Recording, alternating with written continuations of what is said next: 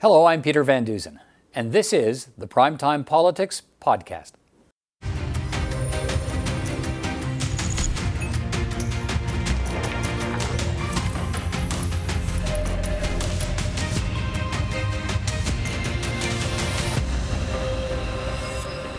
Hello, I'm Peter Van Dusen, and this is Primetime Politics, the Vote 2019 edition on CPAC, day 23 of the federal election campaign. Just two and a half weeks until voting day, October 21st. Coming up after days of being pushed, the Conservative leader finally reveals his personal position on abortion on a day when it's uh, revealed in a Globe and Mail story that Andrew Scheer holds dual Canada US citizenship but is in the process of renouncing it. Here's how the Conservative leader addressed the dual citizenship issue at a rally tonight in Nova Scotia. Why did you wait until August until to, to uh, start the process of renouncing your American citizenship until the, right on the eve of the election? It looks very opportunistic, but you only did it because an election was no, coming. I, I disagree. I, I, made the decision after I became leader of the party to, to do this, and, uh, I was fo- focused on other things. I was uh, rebuilding the party, getting ready for the election, working on the platform. It was always my intention to do it before the election. Well, so in English, just to the prior question, no one's ever asked me before about it. Uh, like millions of Canadians, I have a, one of my parents was born in another country, uh, and uh, I met with representatives from the embassy uh, in August, announced that I was renouncing my citizenship, and I've submitted the, the paperwork to start that process. You know, your, your leader at the time was, was very critical. How come you you hid this from Canadians? Oh, it's, I, was, I was never asked about it from Canadians. I've actually been very honest about it. My my father's always been very open uh, about where he's come from, and uh, that's uh, and I, I haven't uh, I, I, haven't been asked a question. So you've been honest about it. You've never told anybody. Well, I've never been asked about it. I've never I've never hid it. That's concealing my omission. Look, he just would have been. I would dis- I would disagree. Did you tell your party as your party was attacking other leaders and other politicians for Well, Did you tell your party that you lost? As, as I said, uh, I, uh, like millions of Canadians, have one parent who happened to be born in another country, born in Canada, lived here my entire life, raising my children here in Canada, and uh, made the decision to renounce my U.S. citizenship and start the process.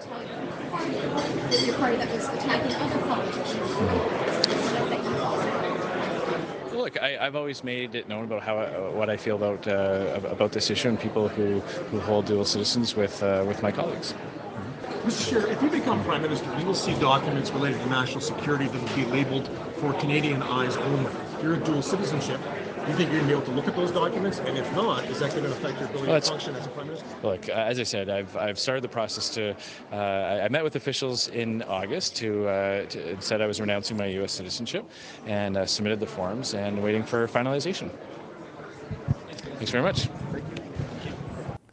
Well, that was Andrew Scheer addressing the media reports tonight that he holds dual Canada U.S. citizenship but is in the process of renouncing it. Now, we'll discuss all of that in a moment, but first, our Day 23 campaign primer. The Liberal leader began day 23 of the campaign in Montreal, speaking with supporters and returning to key themes from the debate last night on the environment, affordability, and slamming his chief rival in the national polls, Andrew Scheer. But we know there is so much at stake for families, for seniors. Andrew Scheer is giving a universal tax cut that gives more advantages to someone making $400,000 a year than someone making $40,000 a year. That's not right. But it's what the conservatives always do. They lower taxes for the wealthiest 1% and cut services for everybody else. The party leaders include including Trudeau, have doubled down on the issue of abortion, and Andrew Scheer's continued reluctance to divulge his personal opinion on a woman's right to choose. One of the issues that uh, that we're seeing in this in this in this election is who are you fighting for and who will you defend? I've been absolutely unequivocal that I will always defend a woman's rights to choose. I will always defend LGBT communities. I will always defend minorities. I will always defend uh, linguistic minorities across this country. This is something that Canadians know of a Liberal government and of me as a leader. Uh, what is unclear, because Mr. Scheer won't answer a direct question on whether or not he believes that women should have the right to choose. He will not answer that question about his personal beliefs. And if we don't know who he's willing to fight for, who he's willing to defend, how can Canadians make an informed decision about whether or not he will fight for them and defend their rights? But after days of questioning, including at last night's French language leaders debate on Quebec network TVA, uh, un gouvernement conservateur ne va pas réouvrir ces débats. C'est la même chose pendant l'ancien gouvernement conservateur. Peut-être que je peux monter comment on a fait. The Conservative leader Andrew Scheer finally brought clarity to his personal position on abortion, hoping to put the matter to rest. Uh, I've always answered this question uh, openly and, and honestly. Uh, from the first time I ran for office in 2004 to when I ran for the leadership of the party in 2016 to after I won the leadership of the of the party, my personal position uh, has always been uh, open and consistent. I am personally pro-life, uh, but I've also made the commitment that as leader of this party, it is my responsibility to ensure that we do not reopen this debate, that we focus on issues that unite our party and unite Canadians, and that's exactly what I'll do, and that's why I will vote against measures that attempt to reopen this debate. Scheer campaigned in New Brunswick alongside New Brunswick Premier Blaine Higgs. He announced a conservative government would cut from 200 to 150 the number of hours required for the estimated 135,000 volunteer firefighters and rescuers to qualify for a federal tax credit. It was a conservative government that brought in the existing tax credits for these community heroes. And a new conservative government will make it easier to qualify so more volunteers can get ahead. We all know money isn't why they do what they do, but this change will help more get more money in their pockets. It will help to pay for gear and training. Most of all, it's a recognition of what they do for us and a way for us to say thanks. I don't know anything about this area. Have we? We had we had we had a date here at Nunu, in fact. NDP leader Jagmeet Singh returned to the same themes he hammered in the debate last night at a stop in Toronto, he lamented what he described as the failed records of federal and provincial Liberals and Conservatives in the province of Ontario and urged voters to choose change. He said Andrew Scheer's admission that he is pro life is too little, too late. The fact that he said it today, but he didn't say it during a debate when asked the question directly, certainly shows a lack of courage.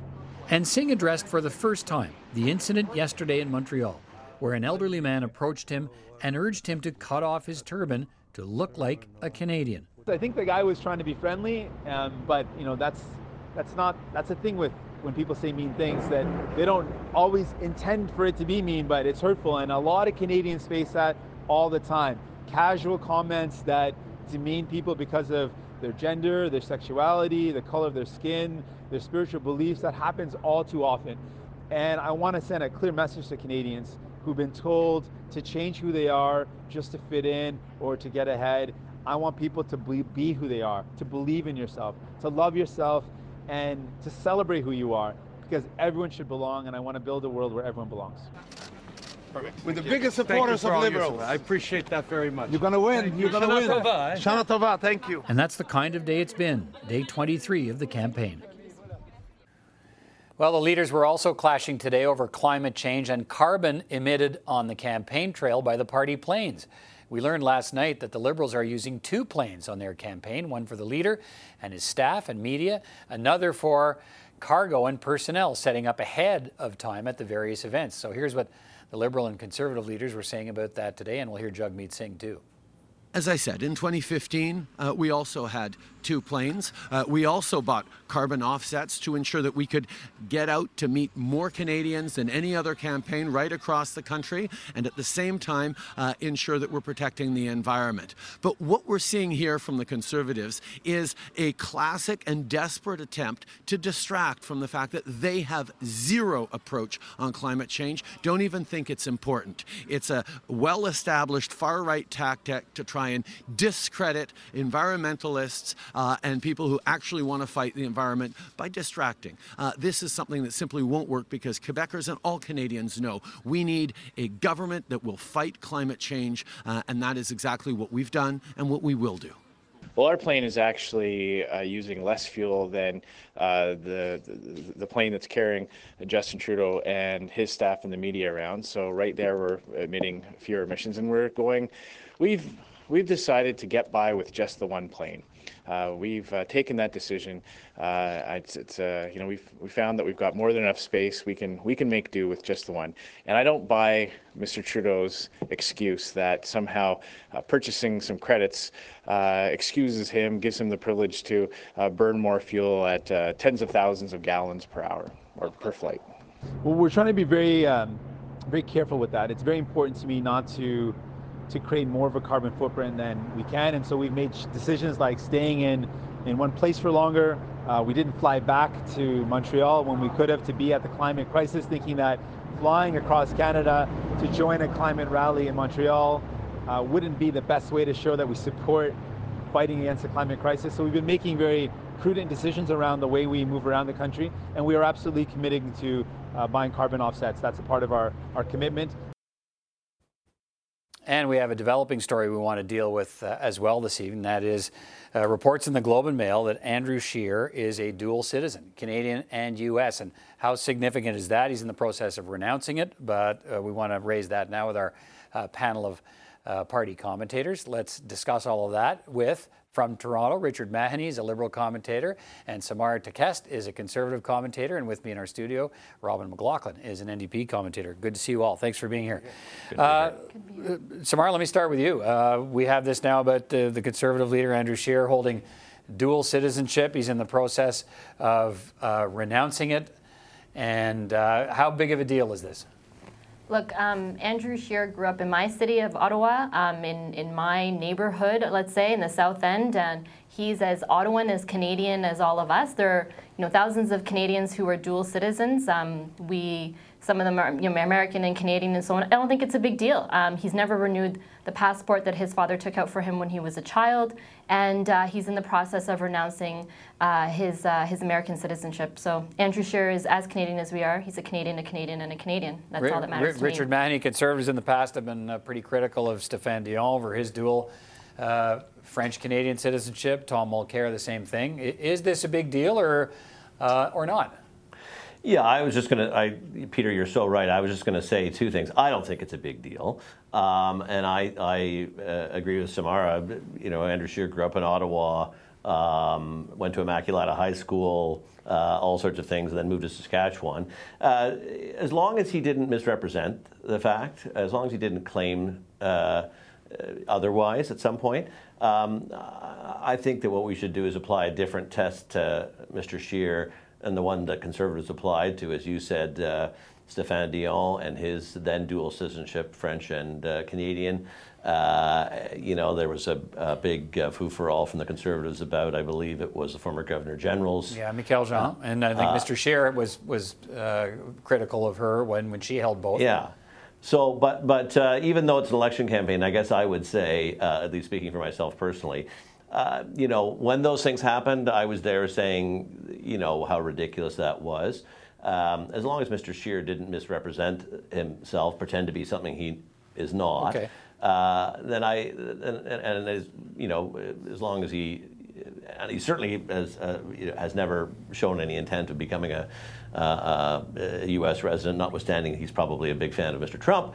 Um, I don't. I, I, don't think we should make a okay. big deal of it. Robin, what are your thoughts on this? Uh, no difference of opinion. Uh, this isn't a big deal. It shouldn't be a big deal. It shouldn't have been a big deal for Stéphane Dion. Shouldn't have been a big deal for Tom Mulcair. My hope is that maybe now conservatives can see that it shouldn't be a big deal, and we can all move past this the next time it comes up. All right. Let, us stay with, uh, with, let's stay with Mr. Scheer then, Smart. Today, Andrew Scheer finally after uh, facing questions for weeks here, finally gave his personal opinion on where he is on the issue of abortion, saying that, look, his personal view is he's pro life, but that won't affect the way he governs, and he's not reopening uh, the abortion debate. I guess the question for a lot of people is why is it taking him till now to answer this question? He didn't even do it last night in the debate when he had a chance to say then and there that this is my personal view, I'm pro life, but he decided to do it today, and so why so long? Look, you say finally, but um, Andrew Scheer's position on abortion has been clear and he's been honest about it for, for, for a decade. Um, everyone knows that Andrew Scheer is pro life. That being said, everyone also knows that the Conservative Party is committed to not reopening the abortion debate. Um, and he reiterated that yesterday. He wanted to focus on the real issues that Canadians are, are interested in hearing from him on during the debate, and that's he you know, that's what he, he tried to answer the question and move on, but you know, Justin Trudeau cannot run on his own record, so he continuously um, brought the issue up again and again. I'm, I'm, happy to I'm happy that he said it again, but I didn't learn anything new. Uh, Um, well, I guess his he- statement this when, morning. when you say he's always been clear, I guess he, he, he's. I think everybody assumed he's pro-life, but he finally s- decided today that I'm going to use the words pro-life. And I guess Richard, does that mean uh, we move on from this uh, as well with Andrew Scheer? That does that settle it? Uh, well, yes and no. I guess there's two issues here. One, um, in the hyper-political age we live in, it seems that Mr. Scheer and a lot of conservatives have trouble admitting some things that you know you should just admit. Uh, this is really like the, the, the reverse of the issue that we were just talking about, dual citizenship. You know, Mr. Scheer probably shouldn't have claimed to be an insurance broker if he wasn't a licensed insurance broker. Mr. Scheer, I knew, I, I agree with Samara, I, I knew Mr. Scheer was pro-life. Mr. Scheer campaigned for the leadership of the Conservative Party on the grounds that he was pro-life. He promised to pro-life groups in that campaign that he would have allow a free vote. The issue over, I think, the confusion on Mr. Scheer and the reason why he probably didn't come clean in the debate last night when he was pressed by the bloc leader, uh, Mr. Singh, Mr. Trudeau, and others, uh, was because he doesn't want to give any fuel to the notion that he would allow a free vote on it. Now, admittedly, he said that that, that that you know that the Conservatives won't bring it forward, but he has played a uh, a little game here, which is to sort of nudge and wink. Don't uh, you know? Don't worry, we'll say we won't reopen the thing, a la Mr. Harper's commitment. But when he was campaigning for the leadership of the Conservatives, that was only a year and a bit ago, he had a very different message. So I think it's right for Canadians to sort of wonder what the real deal is here. Okay, does I this, certainly do. Uh, Robin, does that change anything today? That so Andrew Scheer has now said, okay, I'm, I'm pro-life. Uh, I'm not reopening the abortion debate. Should that settle the matter? Well, there's a reason for the timing of this. I mean, Andrew Scheer got clobbered in the opening round of that uh, French language debate on TVA uh, last night, and he was getting clobbered for it because he did not have a clear answer. And one would think we're, what, 20 odd numbered days? 23. 23 days into this campaign, uh, and it's only now that the Conservatives have decided how they're going to answer this question that they've known since Andrew Scheer became leader would be the, one of the most fiercest questions he would have to face, along with his position on same-sex la- marriage, something that took seven days in early September for them to answer to, again, with an unclear question. I also take issue with the term pro-life. That term sounds positive and is being abused in the United States of America in many states to take away and roll back women's right to choose uh, their health and choose rights over their own bodies. So no, he's anti-choice. He's against a fundamental part of our, uh, our legal history in Canada that preserves the right for women to choose uh, decisions about their health uh, that should be made between them and their doctors. So uh, you know he should have first of all, been forthright with this uh, earlier on, and they wouldn't have had the awkward display they had last night on television in the, the first uh, debate with the Prime Minister. Samar, let me get you to re- respond to that. I mean, if, if, part of this issue here was to shore up support for Conservatives in Quebec, where this, this, this issue is an issue, uh, do you think he's done it here? How does he reassure uh, voters in Quebec and in other parts of the country that, uh, yeah, my personal opinion is clearly separate from what I'm going to do if I win government? Well, that's exactly what he did last night, and that's what he did this morning. Um, Andrew Scheer has been very clear. The Conservative Party's been very clear. They won't reopen the debate. He reiterated that multiple times uh, yesterday evening during the debate, and I think Quebecers and those who, everyone who was watching last night, can be reassured based on the comments that he made that the debate will not be reopened. Yeah, can, I mean, can, can, he, can he say? Can he say in the Conservative Party? Can he? Can he say? Can he send a message now saying it? And I won't tolerate any motions uh, or private members' legislation coming from backbench MPs. That's how much I'm going to shut it down. It will Look- not happen. It's part of the Conservative Party's declaration. As leader of the Conservative Party, it is his job to ensure that doesn't happen. Um, R- Richard alluded to Stephen Harper's record. Well, Stephen Harper said he wouldn't reopen the debate, and he didn't, and that's exactly what Andrew Scheer will do. Okay, Richard, let me move on to another topic here. Uh, carbon campaign planes. Let's talk about that. Uh, I think I think we all know Richard Mann. Either we know him around here, and Richard spends a lot of time on airplanes. Like a lot of time. I don't think you ever take two planes, do you, Richard? You just have the one plane. I don't think you need two. So what, what's what's the argument that you need two campaign planes if you're trying to be the climate champion?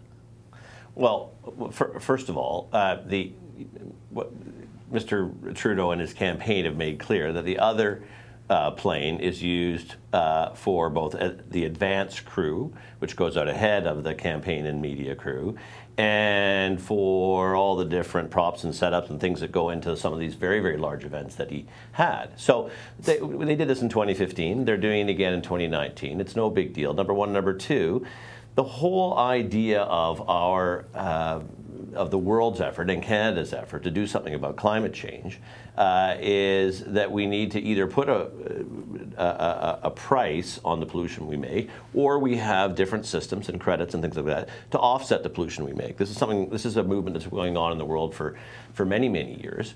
And through a very credible third party source, the Liberal campaign, both this time and last time, has offset any emissions that those planes make uh, in the campaign and otherwise through an accredited third-party source, which is actually reducing emissions. No, a company uh, called Less Emissions. Okay, Robert, so that's the okay. argument. I can tell Richard's awkward having to answer this, and I would be too if I had been stumbled upon this for a party I was representing. It's important to note this. Yes, they did in 2015, uh, and that's the only other time anybody's ever done this. Uh, there's never been a time well, when you don't know le- that. Well, Bob Fife uh, looked into this, and I understand that he said that there's no time that this has been done before. So if you can come out and show me another time when somebody needed another plane to carry their luggage, uh, then I'd certainly be interested to look at that. But you, these planes are very large. They have large cargo uh, storage areas, and every other leader is able to uh, to take all the equipment they need. Often, advanced teams take economy flights or re- uh, travel commercial. But what if they um, don't? What if they do have more stuff and they think they need a second plane? But you're, what you're saying is that's that, then most of this then scale back in the name of the environment? Well, no. First of all, foremost, it's how is it possibly necessary? Everybody that's done advanced well, know you can source the, the you can source AV equipment on every local place you can. Right. That's actually good for the local economies, uh, and your your team can travel by other means. So it does look quite hypocritical, and the problem is that it's a pattern that fits the narrative that Justin Trudeau says one okay. thing, but when it comes down to it, he doesn't walk. Richard, I'll come back to it. Samar, your your leader I, your leader I, raised this, and your leader raised this, and uh, Mr. Trudeau then pointed out, yeah, but you're not buying carbon offsets. The Conservatives aren't buying com- yeah, well, carbon, carbon offsets, offsets for your plane. That's right. And carbon offsets, look, there are three tenets to um, the three R's. The first one is reduce. So Mr. Mr. Trudeau was on stage yesterday, um, you know, lecturing us again about the virtues of climate change. And on the other hand, he is not abiding by the first tenet. Look, Andrew, uh, Stephen Harper ran a campaign in 2015, a campaign in 2011 with one plane. This is as Kardashian as it gets. You've got a plane for your luggage. How does that? How is that even acceptable? Um, so I think this, like like um, like Robin said, this really this really fits the narrative of Trudeau's brand as far as I see it. Um, he says he's, a hypocrite. He does. Uh, it's more of a do as I say, not as I do. The rules don't apply to him, and uh, and he has a a Kardashian plane for his luggage. Richard, I mean, this, uh, I think the, the, the, the, party's buying offsets for, uh, I think it's a, a Windsor landfill yes. uh, project. But I guess the, the point still remains, if like, is that okay? Is it okay if you can do whatever you use as many planes as you want as long as you're buying carbon offsets? Is that the right message? Well, I mean, I, the reality is, I, I, I, really have trouble with both of what both my sort of friends on the panel here are saying. We're talking about a very serious issue here, climate change, and we're debating whether or not you need one or two planes. And the, the bottom line is they offset their emissions. Number one, number two. Mr. Trudeau is not only the prime minister and, sort of, and therefore probably, you know, uh, runs a different style campaign than some of the other parties, and most notably the Democrats. Thanks. He also has larger campaign uh, events regularly. Mr. Scheer went into Brampton the other day uh, and, and didn't pull 100 people. Mr. Uh, Trudeau is regularly doing events with thousands of people at them. So there are different Justin requirements Trudeau was the for third that. Place, and, he was the third place. But you're not flying the people in. I mean, you're. you're no, but he's flying the the, uh, the, the people in to advance those things. You guys know how campaigns work. Yeah, yeah. He's and flying in the the, the, the backdrops and the podiums and all the things that they use to make those events look the way they do on television for the rest of us to look. All right. So I, I mean, I, I, I think you know, the campaign needs to do what the campaign needs to do. You got to offset your behavior and your environmental Im- impact. That is what Mr. Trudeau said right. he was going to do. That quick, is what he did. Quick final word to you, Samar, and then and uh, Robin. Carbon offsets are a scheme so that the wealthy can assuage their guilt about using carbon emissions, and that's exactly what Justin Trudeau is no, doing. come on. Look, carbon offsets have a place uh, at certain moments in time. It's not to replace 40 odd days of traveling around the country when it's entirely unnecessary, and you can do it by other means. And in uh, 2015, he was the third place candidate, and his campaign started off with not thousands of people, but they were still using two planes. All right, uh, listen, thank you all three of you for your time tonight. Appreciate it, and uh, we'll talk again. Take care. Thanks. Thank you. Thank you.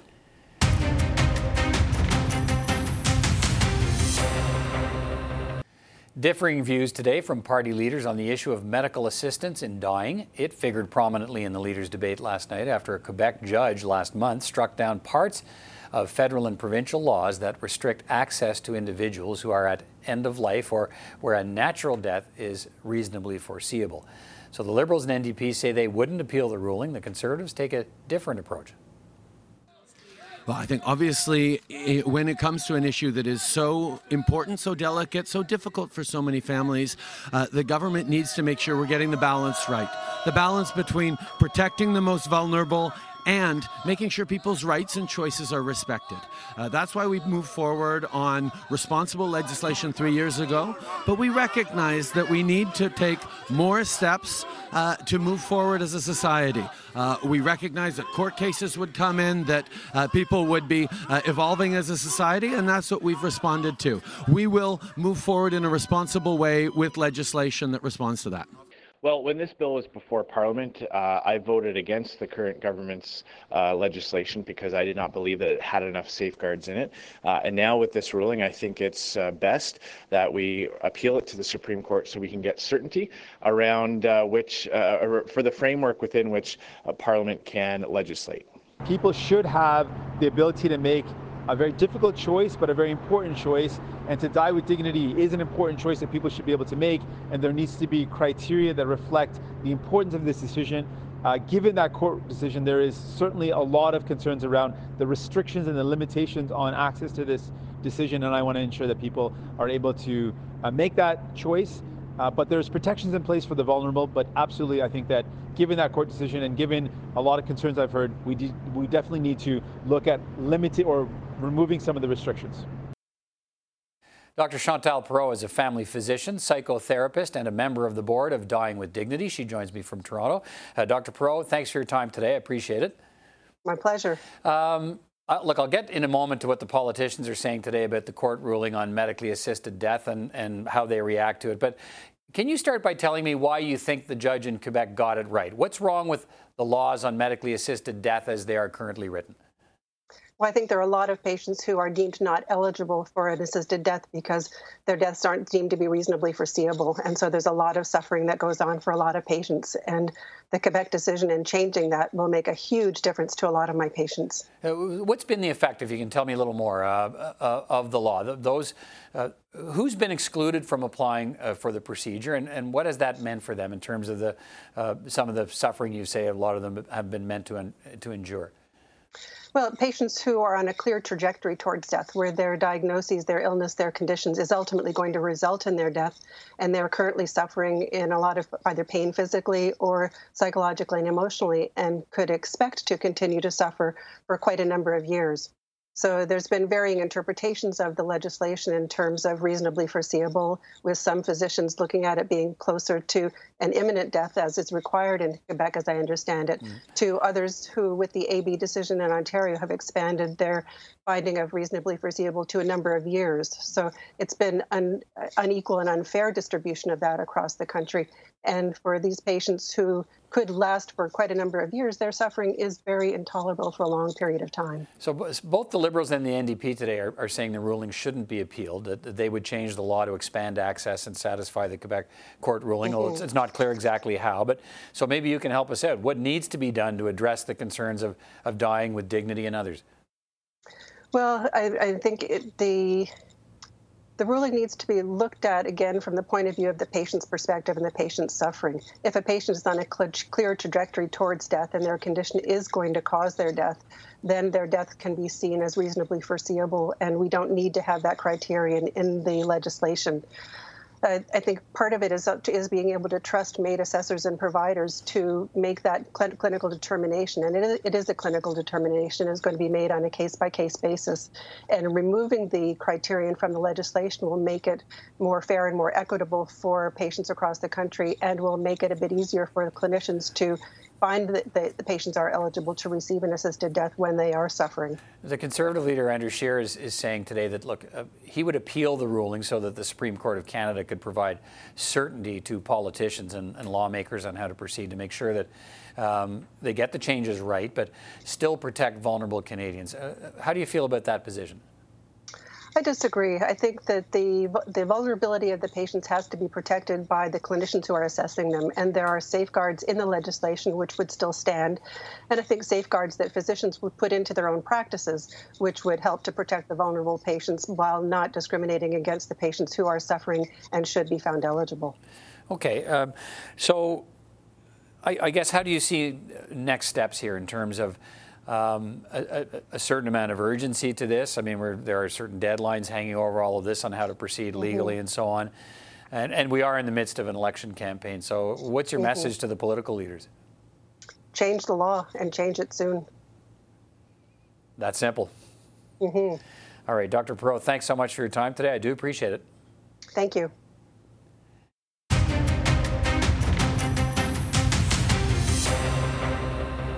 Well, the clock is ticking to a Monday deadline for the federal government. It has until then to decide whether it will appeal a ruling from the Canadian Human Rights Tribunal to compensate as many as 50,000 First Nations children who suffered harm uh, in the on reserve child welfare system since 2006. The tribunal ordered the government to pay the maximum $40,000 to each child taken from their homes and communities.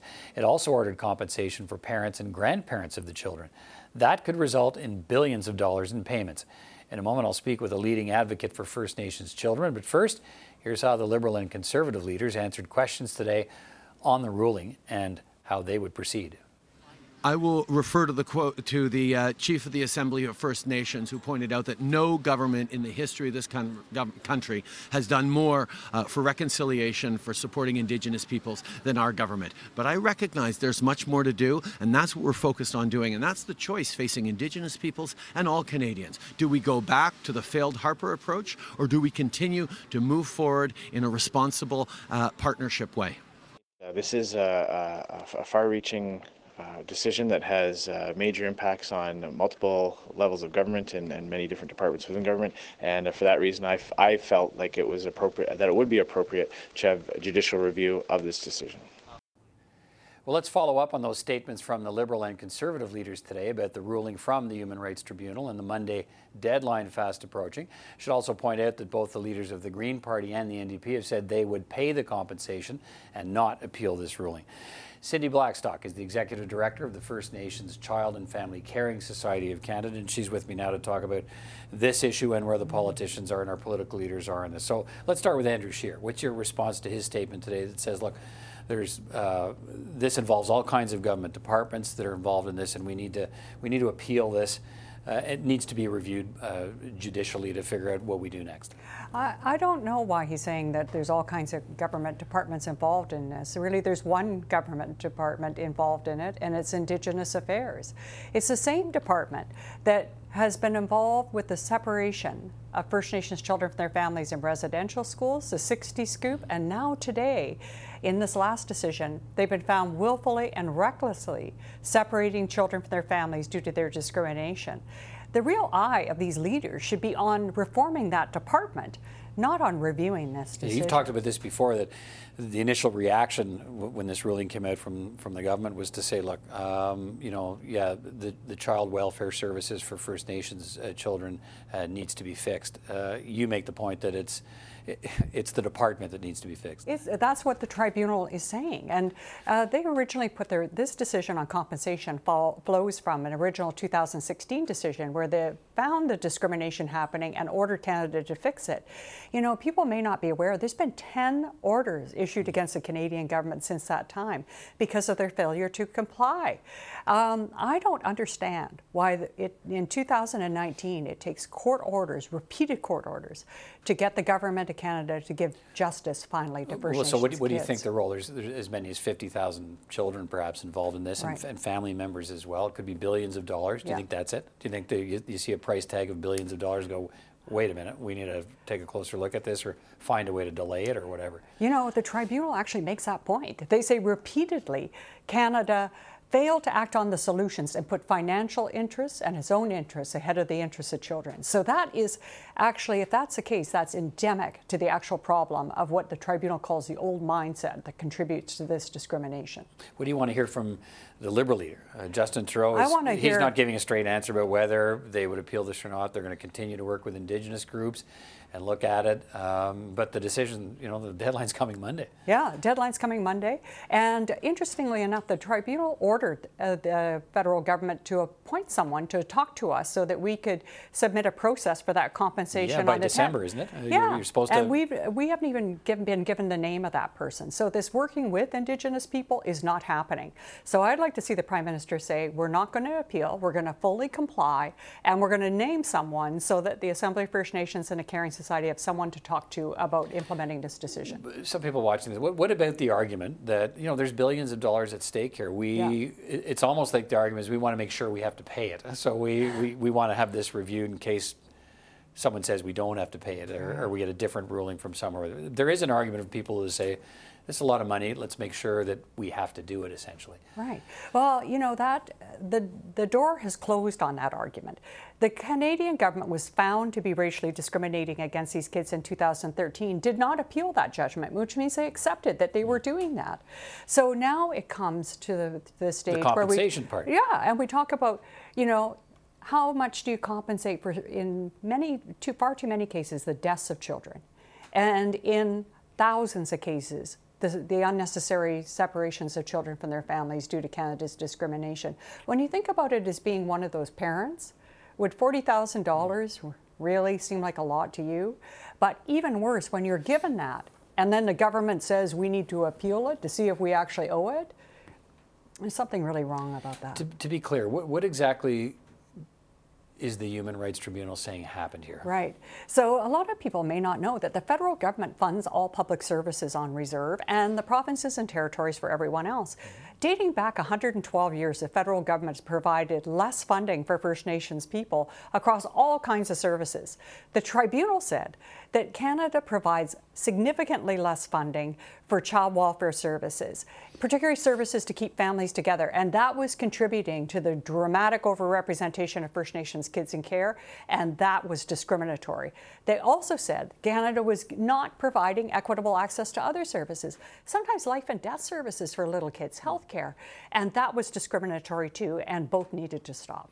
So if Monday comes and uh, the answer from uh, the government is that uh, we're going to appeal this, what will you think?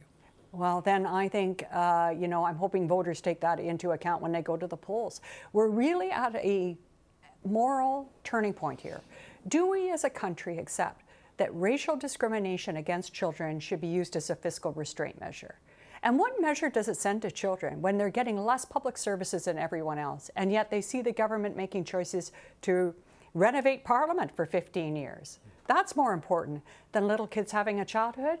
I don't think most Canadians would agree with that. Cindy Blackstock, uh, thanks for your time. Appreciate it. Thank you for having me.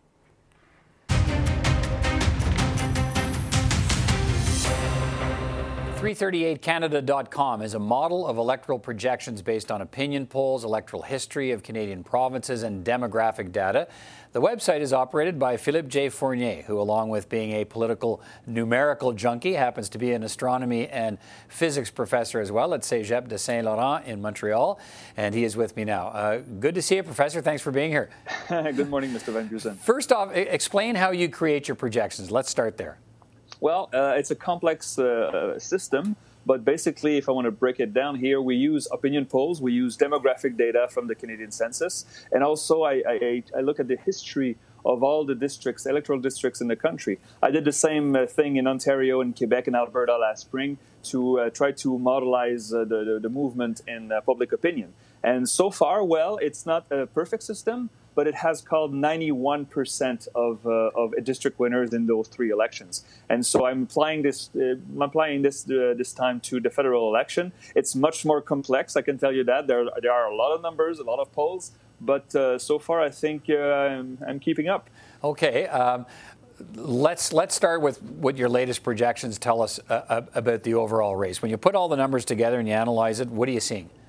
Well, it's I, I would stress that the, it's really close right now, and any scenario, uh, whether a conservative majority, conservative minority, liberal minority, liberal majority, they're all on the table right now because the numbers are so close. Uh, generally, we have the conservatives ahead in the popular vote uh, projection. Uh, by maybe a point or two. So it's very close. It's within the margin of error of most polls. However, when we look at the regional distribution, we look at the breakdown of the regional numbers, we see that the Liberals do enjoy a small advantage because they, uh, they are leading in the most populous provinces, whereas the Conservatives, well, they're uh, they're uh, terribly ahead by uh, about 40 to 50 points in Alberta, and so it skews the national numbers. Right. So when you put it all together, you look at it because it's important to understand the difference between popular vote and seat projections, right? Because uh, you know just because you have more popular vote in an election in this country doesn't mean you end up with the most seats. When you when you do that, what what, do your models tell you about the likelihood of conservatives or liberals winning the most seats? Well, right now, I would say the Liberals are uh, two to one favorites, uh, which is not uh, at all a very comfortable lead for the Liberals. But right now, uh, two out of every three simulations gives at least a plurality of seats to the Liberals. Uh, the Liberals are projected to win over 40 seats and over 70 seats just in on Quebec and Ontario, respectively, and that uh, and it would be enough to win a plurality. Now, the question remains: Can the Conservatives make ground in Ontario? Uh, there are also there are scenarios that show that we could be very uh, late uh, on election night because it could come down to BC. Uh, we could wait until the few the, the wee hours of uh, Eastern time to see the results in BC to know who wins the election. But right now, I would say the average is around 160 seats for the Liberals, so about 10, 10 seats short of a majority. Mm-hmm. Maybe 140 seats for the Conservatives, which would be 40 more seats than 2015. It would be a significant uh, gain from the Conservatives, but still but a minority. Yeah. But but still, yeah, we're still in minority territory. I would say right now. All right. The, the focus in the past 24 hours has been on the province of Quebec with the big leaders debate last night on TVA. All of the leaders uh, hoping to build momentum for those key battles in the province of Quebec, and it's a it's a really interesting province always to watch, but in this election particularly because of all these different combinations of possible battles. Uh, what does your analysis reveal about the support for the parties in Quebec right now?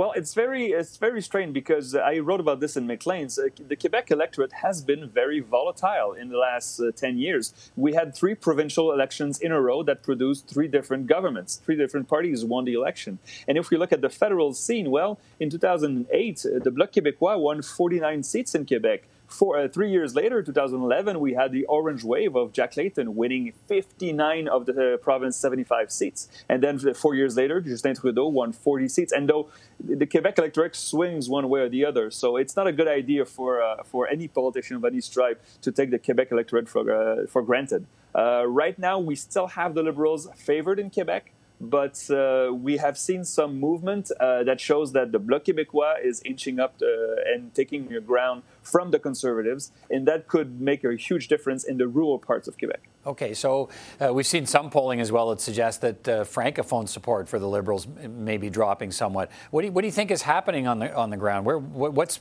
what's causing the shift?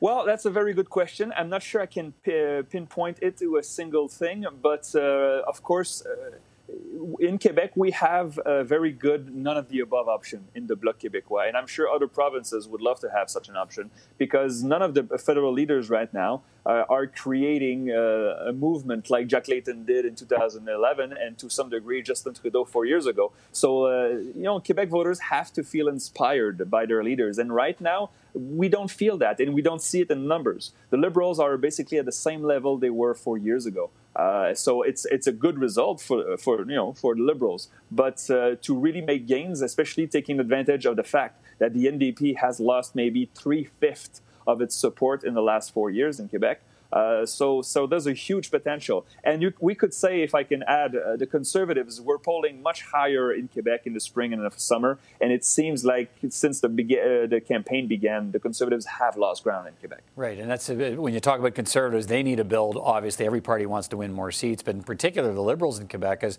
uh, they are, their part of their strategy is the expectation that they will lose seats in other parts of Canada, and they're hoping to win more seats in the province of Quebec. But right now, you're suggesting that's not a guarantee. Right now, well, we're two two and a half weeks out from the vote, and the numbers suggest that no, the Conservatives are trending down in Quebec, which is again a lost opportunity, I believe, for Andrew Scheer because he had very interesting numbers. Uh, no federal uh, Conservative party has had 25% of the Quebec vote since Brian Mulroney, and so it's been a long time. Uh, many of our voters uh, this time around were not alive back then. Uh, and so right now, the average for the Conservatives are around 20%. They should do very well in Quebec City and then in the suburbs of Quebec City, but uh, they're not polling at all in Montreal And in the regions of Quebec right now, well, they're trading the Bloc Québécois. So uh, slim pickings for the Conservatives, it looks. Uh, it looks to be this time around. I would add that, that uh, the, the path to a majority for Andrew Scheer goes through Quebec. And so, right now, even if the Conservatives do have a chance to win the most seats, uh, a majority for, for Andrew Scheer looks really far fetched uh, because of those Quebec numbers. Okay. Did, did you see anything in the debate last night that makes you believe that those numbers could shift to or away from uh, one or more of the parties based on the debate performance? Well, that's a good question. So I, I watched the debate last night and uh, tried to have, uh, you know, uh, the eye of the, the average Quebec voter. And of course, Andrew Scheer had the, I don't want to say the handicap, but of course, it, it was hard for him to to speak, to be at ease, as much at ease as the others. Uh, Jagmeet Singh was really good in French, so uh, that was surprising. Uh, but obviously, François Blanchet and Justin Trudeau had the advantage of the language. Uh, it, it, was a really hard night for Andrew Scheer. And so, if he wanted to convince those uh, rural Quebecers to vote for him instead of the Bloc, I think the last night's debate did not help. Okay, you have also been doing a closer analysis uh, of the rural urban divide and what that means for the parties. I mean, we talk a lot in this country and, and certainly in this election c- campaign about polarization in the east and west, you know, Alberta and Saskatchewan, and uh, how, how, they view the country differently and the way they're treated differently than central Canada and Atlantic Canada. But you've been doing some analysis here of, of something else, and that's, and we talked somewhat about it the rural urban divide. Uh, we should be more worried about that. What, what does your analysis show you? Well, it's, it was very interesting. So I look at the map, and of course, we, we all know that liberals do better in the cities, but I wanted to have a better grasp. I wanted to have numbers to support that, that argument, and the numbers were absolutely amazing. Uh, so I broke down all 338 districts in Canada by population density. So it, it's not a perfect measure of, uh, of uh, the urbanity level of a, of a, district, but it's still a pretty good index. So uh, when you look at uh, population density, it goes from 17,000 people per square kilometer in downtown Toronto to a fraction of a person per square kilometer in the, the territories. And uh, when we break it down uh, through that measure, we see that among the 60 densest uh, district, the Conservatives have exactly one, and it's in the suburbs of Quebec City. And so, uh, in the voting intentions, the Liberals lead the Conservatives by 26 points in the most dense uh, districts in this country. When we look at the other end of the spectrum, when we look at the more rural parts of the country, so of course that would include Alberta, but also Saskatchewan, Ontario, and parts of Quebec as well. Uh, when we look at the more rural areas, uh, the Conservatives dominate and have a 16 point lead over the Liberals. So, yes, there is an east west divide that is uh, evident, uh, that is obvious in Canada. But this rural and urban uh, divide, I think, is growing starker, and it's going to be a, quite a challenge for uh, future politicians to deal with this, because obviously the interest and the uh, the uh, of people living in Montreal and Toronto and Vancouver are not the same as those living in in Lethbridge or in Saskatchewan. And so uh, this is going to be a real challenge for uh, politicians. All right, lots to watch for. Uh, and thank you for the analysis, Philippe J. Fournier. Uh, hope we get to talk again. It's uh, good to talk to you. Take care. Thank you very much.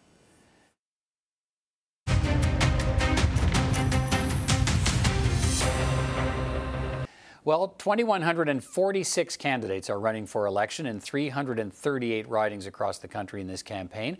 125 of them list themselves as independents or having no affiliation. A couple, of course, are big name candidates Jody Wilson Raybould, Jane Philpott, two former Liberal cabinet ministers. But many of them have little or no public profile and, frankly, little or no chance of winning. But that doesn't stop them from stepping forward and offering up important ideas in an election campaign. Why do it? Let's find out with my next guest. He's Chris Jones. He's an independent candidate in the riding of Ottawa Centre. Good to see you. Th- thanks for being here. Uh, let's start, if I can, with the 30 second CV, if I can put it that way. Who are you? Right. Um, well, I'm a longtime resident of Ottawa. Uh, been here since 1982. Uh, been working in government affairs as an advisor on Parliament Hill, um, and more recently working with the uh, Westboro Region Food Bank, helping feed the food insecure in this area. Okay. But I have a doctorate as well, and so quite an interest in political economy. Why uh, what's your reason for running? What, what's, yeah. what's prompted you to do something that you, you, must have known before you, you did it was a bit of a Herculean undertaking? Sure. Um, I think mainly because I feel very strongly and passionately about the issues that I'm running on. I feel they've been neglected by the mainstream parties, and that these kinds of things are crucial to the challenges that Canada faces at this point in our lives. What, what are they? Walk you, I mean, there's, there's three, th- having read through your material, Yeah. I know there's kind of three things that you think we need to address as Canadians, and let's Yeah. walk through them. Well, basically, my concern is that at this point in time, Canada's suffering multiple crises in a number of areas uh, financial issues, uh, public health issues, a climate crisis. And therefore, I wanted to address what I thought were the root causes of those. And I believe that they include things such as the fact that we have lobbyists who are very active in shaping the public policy debate in Ottawa, not necessarily in the public interest, that we lack full cost accounting, uh, which I can explain in a minute. And finally, that aside from election periods and when they're occasionally enlisted in a focus group, that citizens don't actually play a big part in the life of our democracy. So, in effect, I'm calling for citizens' assemblies. So, those are my three issues. Okay, let's let's, let's let me look at uh, th- this is a city that you know is very familiar with lobby, lobbying, as you know, uh, and uh, but a lot of people will say, look, there's there's nothing wrong with lobbying. It's part of it's part of the the, the exchange of ideas and concerns that are brought to to legislators all the time. So, what's wrong with with for-profit lobbying by businesses and, and, and other corporate interests? Yeah, sure. Um, I don't think it's quite as benign as you portray it, Peter. We have 5,500 lobbyists here in Ottawa in total. Um, in the United States, incidentally, there are about 11,000, so they're 10 times our population, but we have 50% of their numbers. My view is that over time, as the electorate has become more apathetic and disenchanted, that the lobbyists have stepped in to shape the public debate in that vacuum of citizen disengagement. We now have more and more lobbyists in between elections altering the discussion, changing and framing the debate in many ways that I think are, are detrimental to the public interest. They're not, they're not all badly intentioned, but their natural objective is to pursue their own company's interests. And, so, how, how does that how does that damage uh, Well- the legislative process or the social policy process? Sure. So um, basically, I think what's happened is that the public interest has been compromised in many ways. That different bills that would be designed to uh, assist different groups in society may run counter to the short term commercial objectives of some of those companies. And those things are then, over time, in subtle ways, scaled back and attenuated. And so that, that's my concern with that. Having been inside the system to a certain extent, I've seen that. Okay, tell me about uh, the citizen assembly. This is not a new idea. Other others have talked about the need for citizen assembly. Uh, it's always been a big deal, I think, for the Green Party, and they've pushed Sure. that idea. Um, what would it look like? What, what does that so kind my- of democratic my, I've reform done a little bit like of uh, research into this. I think we need uh, groups of 30 citizens in each one of our federal ridings, so 338 of them. And I think they should be constituted initially in parallel to the role of the MP. And, uh, in other words, they should sit regularly, meet with each other, discuss, debate, and deliberate with each other. And that twice a month, um, and by the way, these people would be chosen without any pre screening, drawn by lot, ordinary Canadians, basically. And that they would then meet with the MP at least twice a month to exchange ideas, opinions, views, and recommendations. And I Well, think what, what do you think doesn't? I guess uh, you know some MPs will say, "Look, I meet with constituents all the time. I have an open door riding office. They can walk in and tell me their concerns." What's different? Yeah, so what I think is different is that um, given what I talked about earlier, the, the sort of unrelenting approach of lobbyists who are constantly coming in the door to meet with politicians and, and their advisors, um, and they're very articulate, they're well heeled, they're well positioned, the average citizen's voice has been lost to a certain extent in our politics now. And I think that, the, that if citizens met and talked amongst each other, Peter, and they were able to discuss the issues of the day, for instance, let's say last winter when the SNC Lavalin debate was raging, had we had a group of ordinary citizens meeting in each federal riding, as those MPs went back to their ridings at the end of a session, at the end of a week, I think the, the, the view about what should be done about that issue would have been quite different. But instead, we had heavy handed caucus discipline, we had whipped voting, we saw that issue come to, come to nowhere, basically. And so I, I believe that citizens have a role to play more than just being convened as part of a focus group, and more than just being part of an all candidates debate once every Right. four years. You also want businesses to pay uh, social and environmental this- costs that, in- uh, solve some of the pro- would that solve some of the problems? you're Sure. So look, I think that is the single most important of the three that I'm talking about.